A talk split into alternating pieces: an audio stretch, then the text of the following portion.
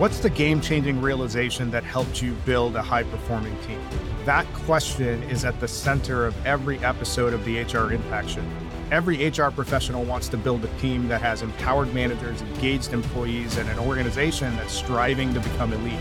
The challenge is that you're often told to do more with less. We're going to fix that. Every week, we will feature executive and senior HR leaders from across the country, and they will share with us their actionable insights and best practices that can help empower you to create an engaged elite workforce. Here's the show.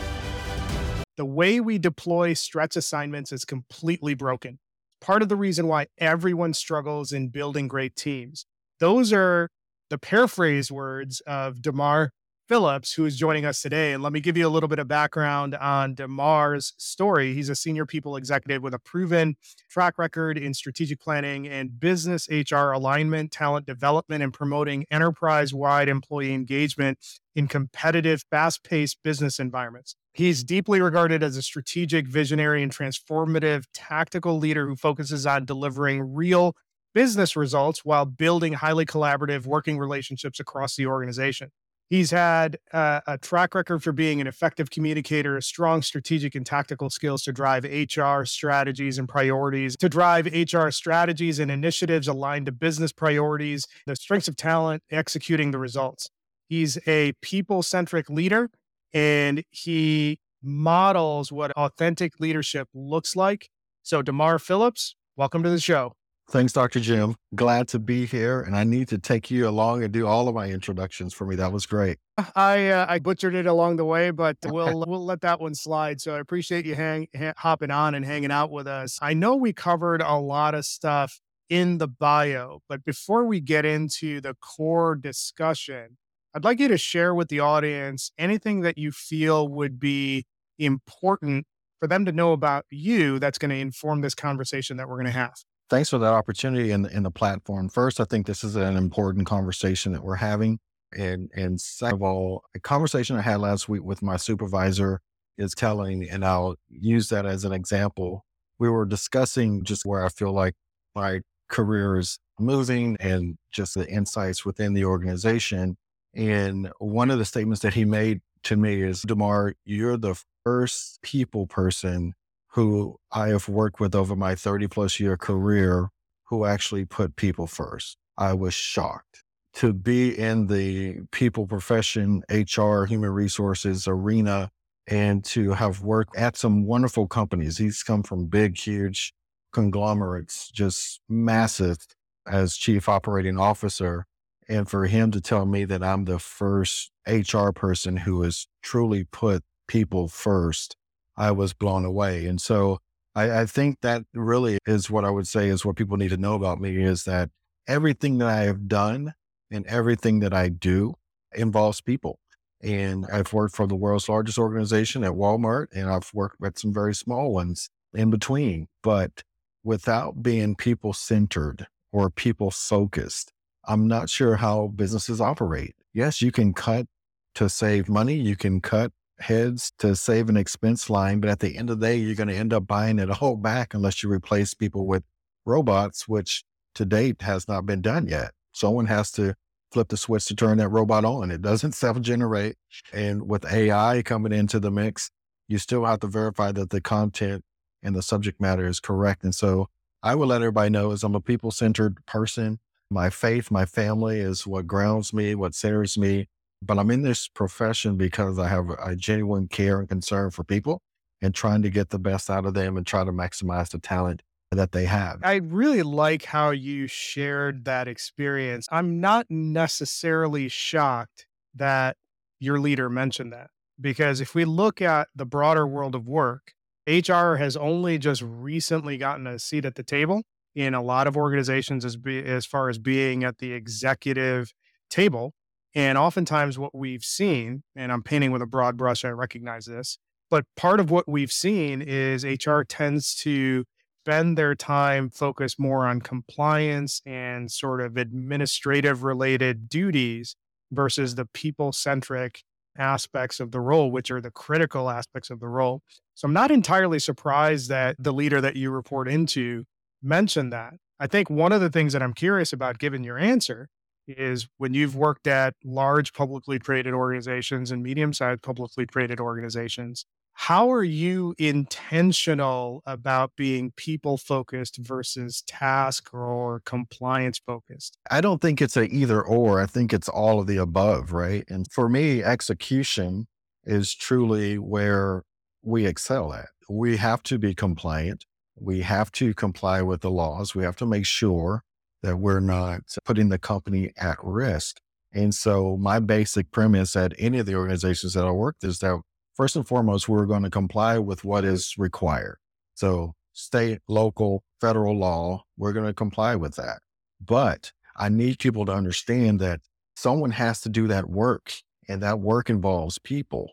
And instead of putting the customer first or putting whatever else initiative that you got going on first, if you put your people first, the rest will take care of itself. And I think that's the fatal flaw that most organizations have, is that they start trying to make sure the customer is number one. Yes, the customer is strategically important to us, but that customer is not doing your work.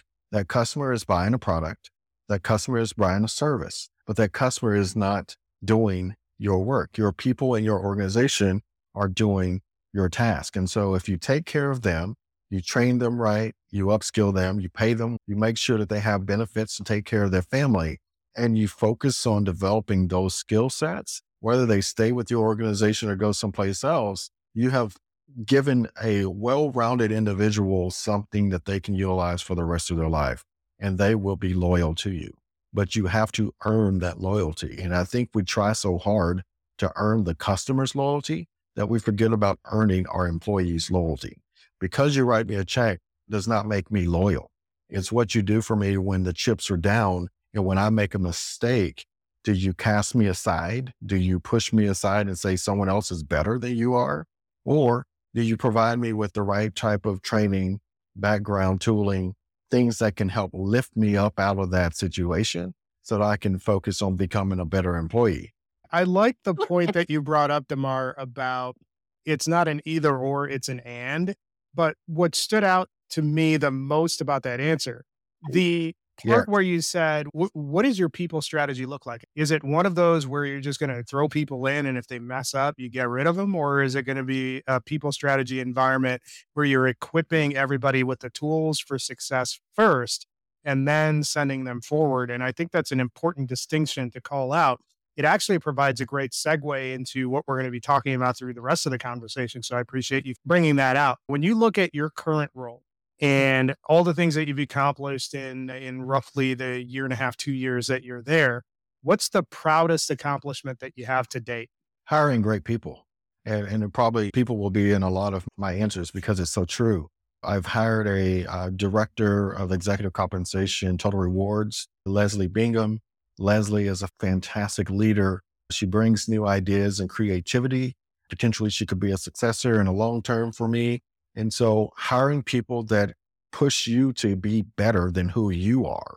We have a fear in business that if we hire someone that can replace us, that we're replaceable. Guess what? If you don't hire someone that's better than you that can replace you, you're not promotable. And so if you're worried about doing the job that you're in, you will always be there.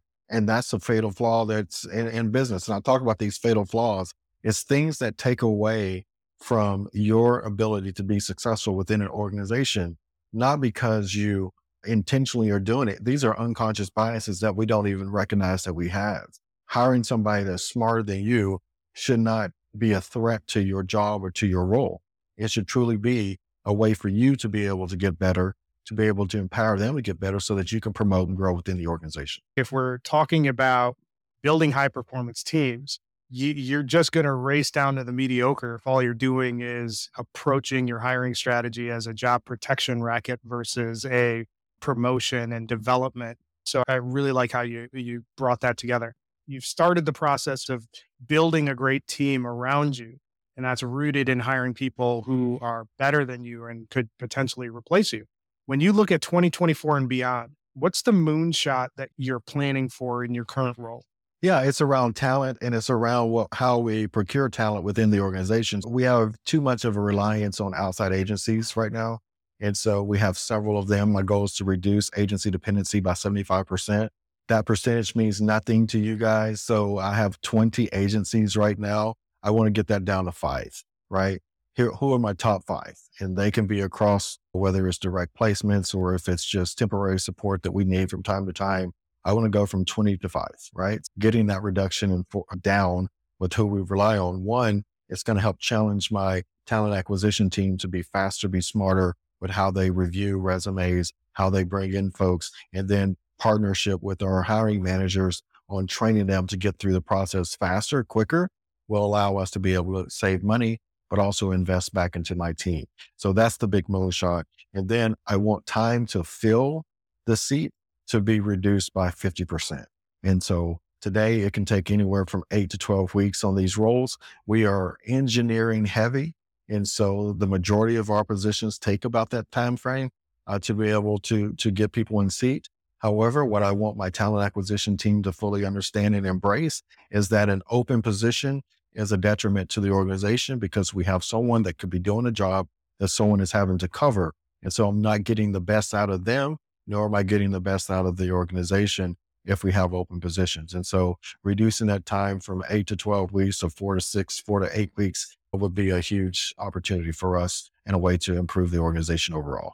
The supplier reduction or supplier streamlining component that you're talking about when you're reducing the vendor pool from 20 to roughly 4 or 5, I think that's a pretty important milestone. What role does upskill, reskill, and development of existing teams play in that overall reduction model? Are you emphasizing more development internally before you tackle the vendor population? That's an all of the above approach. So first I have to re-educate my talent acquisition team on what I look for when we're sourcing and providing candidates to our internal hiring teams, whether it's reduce the amount of resumes that you're reviewing from 6 to 3 and submit those over, making sure that the training that you put the hiring managers through, how they look at resumes, how they ensure that the talent population is hitting the job description correctly. Those types of things are all critically important for us. And so it is a combination of upskilling their internal team or my team, as well as the hiring managers, retraining them on certain things that they learned in the past. The talent acquisition team right now directly reports to me. So we're able to pivot a whole lot faster with having me be that touch point, as opposed to another manager or another leader that they were reporting to. So it's an all of the above approach with us. We're going to retool, we're going to reskill, we're going to upskill, those types of things for our internal team as well as the external. And then for those 5 vendors that make it, they need to understand that they're getting a larger portion of our work because the positions are not being divided by 20 agencies. It's going to be the 5 agencies. So we'll be able to help them improve their bottom line. They will understand our initiatives, such as diversity recruiting efforts that are needed. We're looking for female engineers within this space. We're a very diverse company as it stands, but more diversity in management roles. And those types of things are also important to us as well. I like how you've embedded DEIB as a central component of your talent strategy. I think that's important to call out too. I opened the show with the comment, the way that we deploy stretch assignments is completely broken. And I mentioned that the reason that everybody struggles with building an elite team is rooted in that misunderstanding about how stretch assignments are supposed to be done. How has that helped you get on the path of building high-performance teams? One is a book called Finding Your Strengths Finder, where at Walmart, even in my Walmart years, I read that book and it listed some of the traits that I was really good at, and it pulls out some of those natural tendencies. I didn't really fully understand that until my mentor, Clabravino Fontenot, who's CEO of Feeding America, sat me down for a developmental conversation about running away from a stress or from a person instead of running towards an opportunity, right? And so that really helped to put it into focus that you own your career. The employees own their careers. We as mentors or we as leaders are there to help them supplement the learnings and the lessons that they have over time.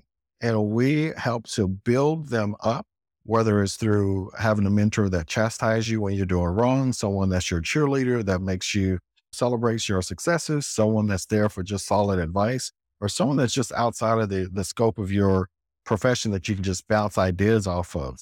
All of those things truly should help you to identify truly what is your back pocket skill that is the one thing that you do better than everyone else. And if you focus on that strength, and if your leadership understands truly what that strength is, then that can put you in position to be extremely successful and extremely valuable to the organization.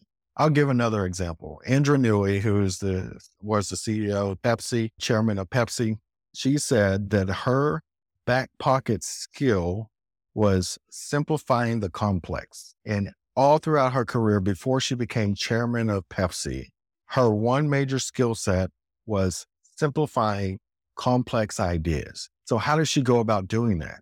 She would deep dive into the subject matter, become an expert in whatever that subject matter was, and she would be able to put it in simple terms so that her team, her CEO, even at the time, would be able to fully understand it. And so by focusing on your employees' strengths, you're able to identify what above all else that they're extremely good at, and then empower them to be successful by going to use that strength every time. Sometimes they don't even realize what their strength is. And so having someone to validate what they do extremely well, even outside of what you as their manager sees, is an extremely powerful moment. Wow, it's been a great conversation so far. Make sure you join the HR Impact community, where we gather a community of HR leaders just like you. This is a space where top people leaders share actionable insights and practical playbooks. Sign up today as a member for the community, get updates on the latest HR resources and exclusive event invites. You can join the community at www.engagerocket.co/HR Impact. And now, back to the show.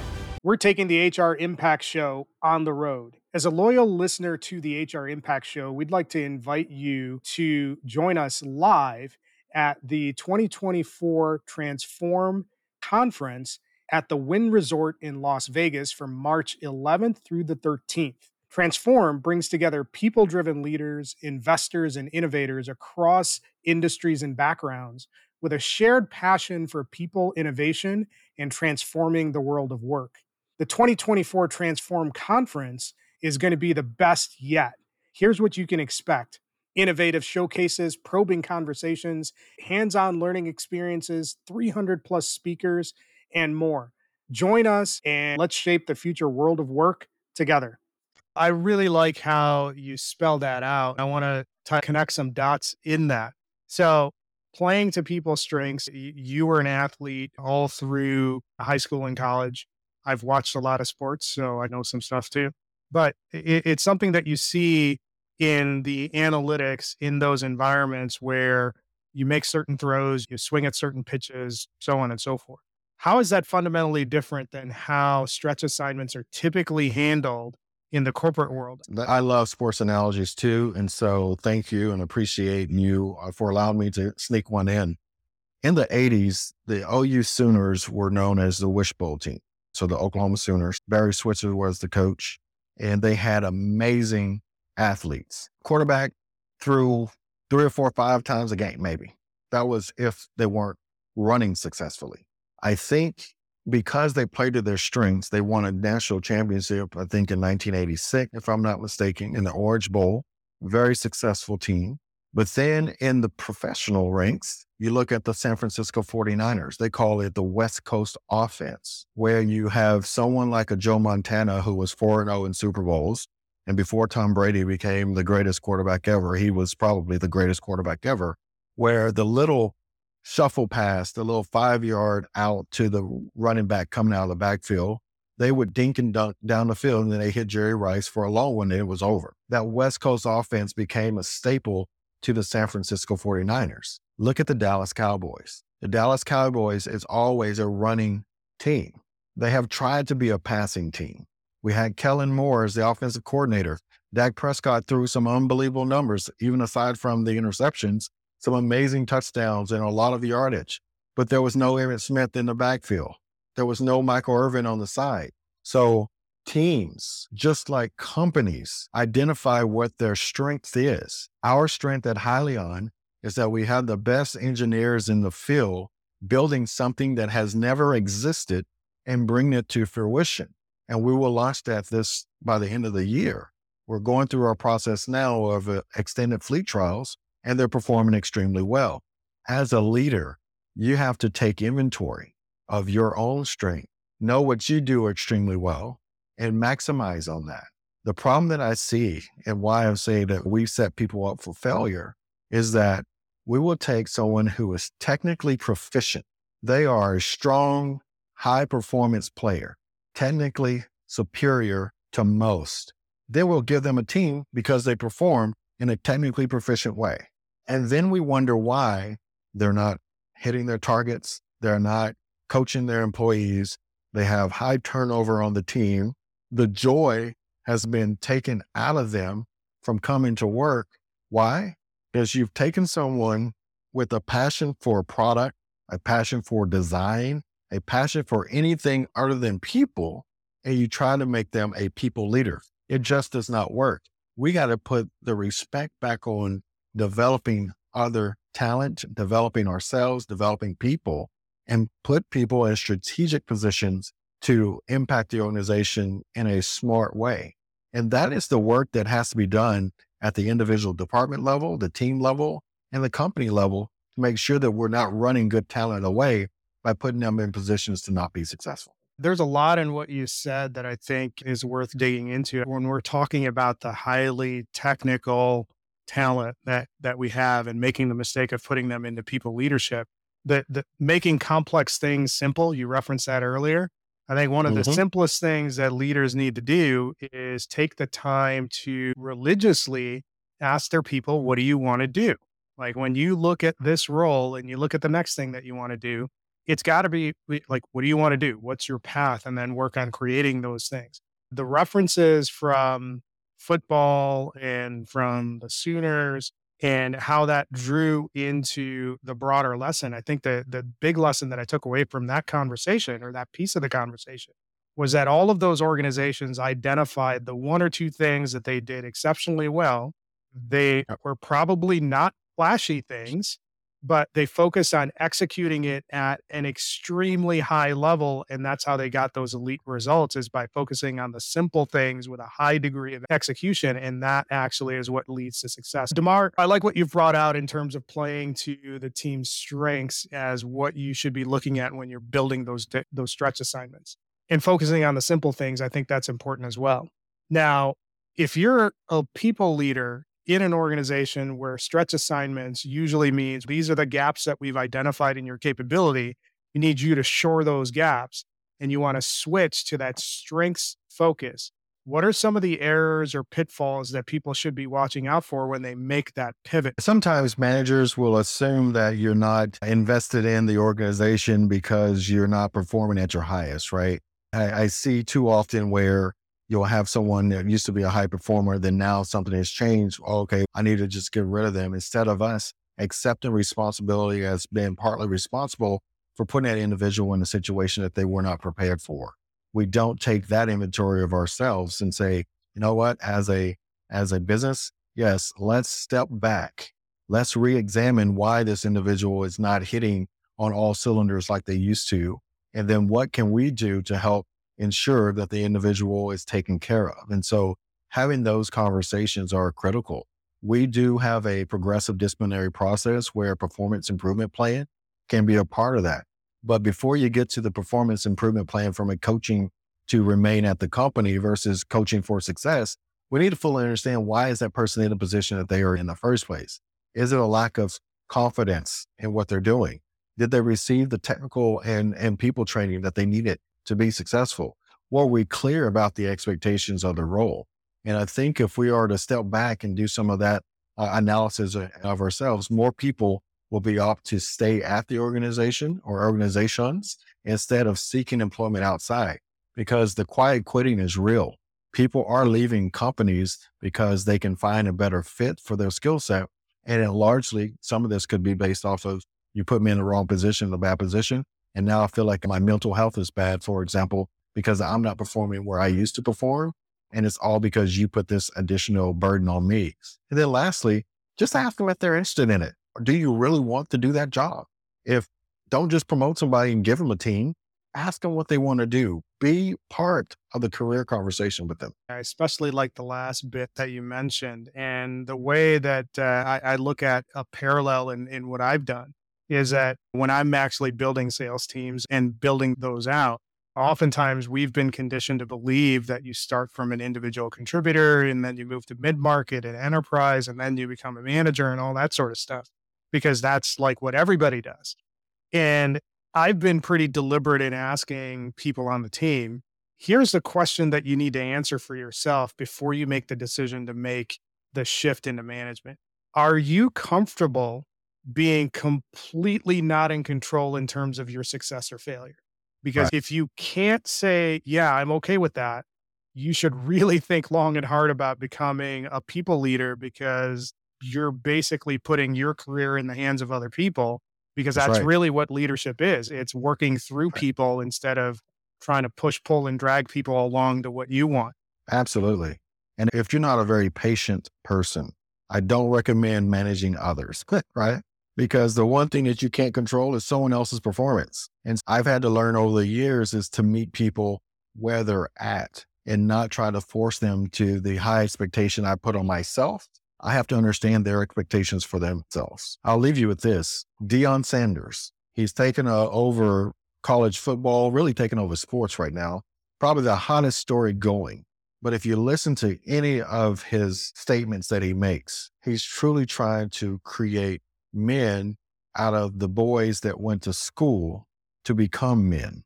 And he's using the football platform to teach them valuable lessons. And the other day, the lesson that he put up on the board, he does one every week, I think.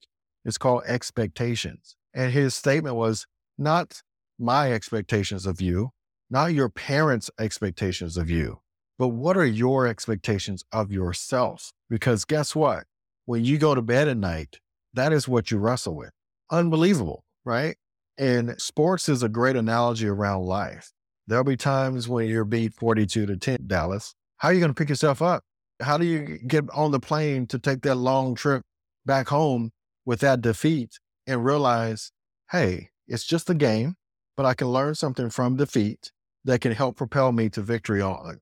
I don't recall a single team outside the 1972 Miami Dolphins that were perfect. It is the quest that occurs every year, and every season someone fails. And why is that? Because as those wins mount, the pressure to remain perfect becomes debilitating. And then they no longer play to win, they play not to lose. And that is a losing strategy.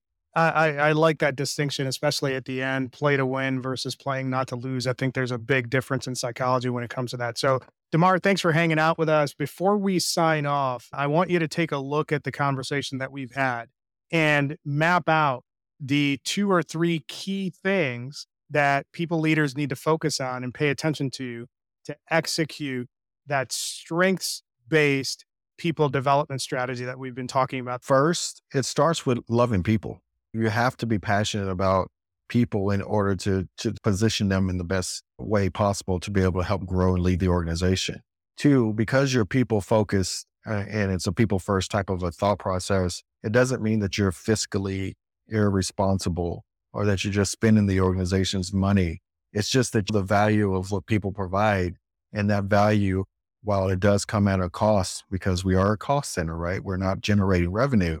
We can be a saver though, and we can be a savings to the organization by not having to repost positions that require folks to spend their time and their energy and their resources to replace people who decided to leave because we didn't take care of them. And then lastly, for me, it's all about identifying the person to be able to meet their passion. And once a person meets their passion, then their purpose can be defined.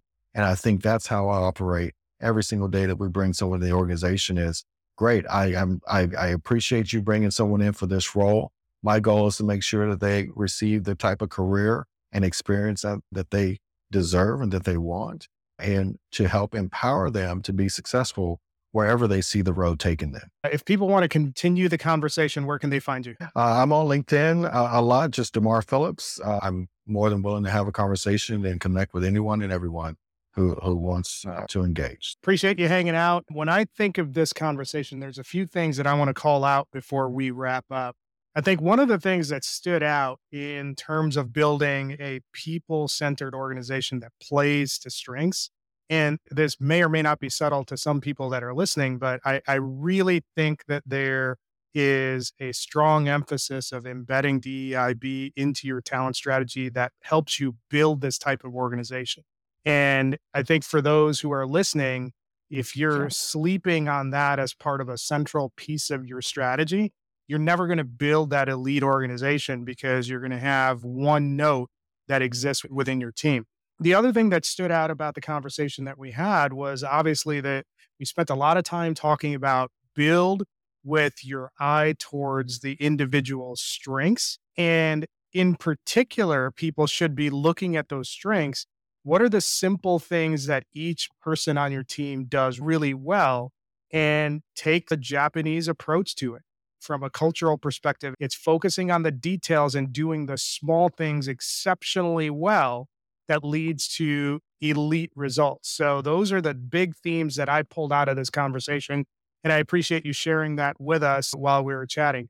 For those of you who have listened to this episode and have liked the discussion, leave us a review.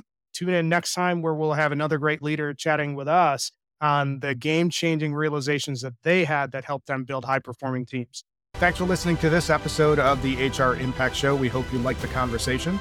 Don't forget to continue supporting us by joining the HR Impact community. You can find the community at www.engagerocket.co/HR Impact. Tune in next time where we'll have another guest who's going to share with us the game-changing insights that help them build high-performing teams.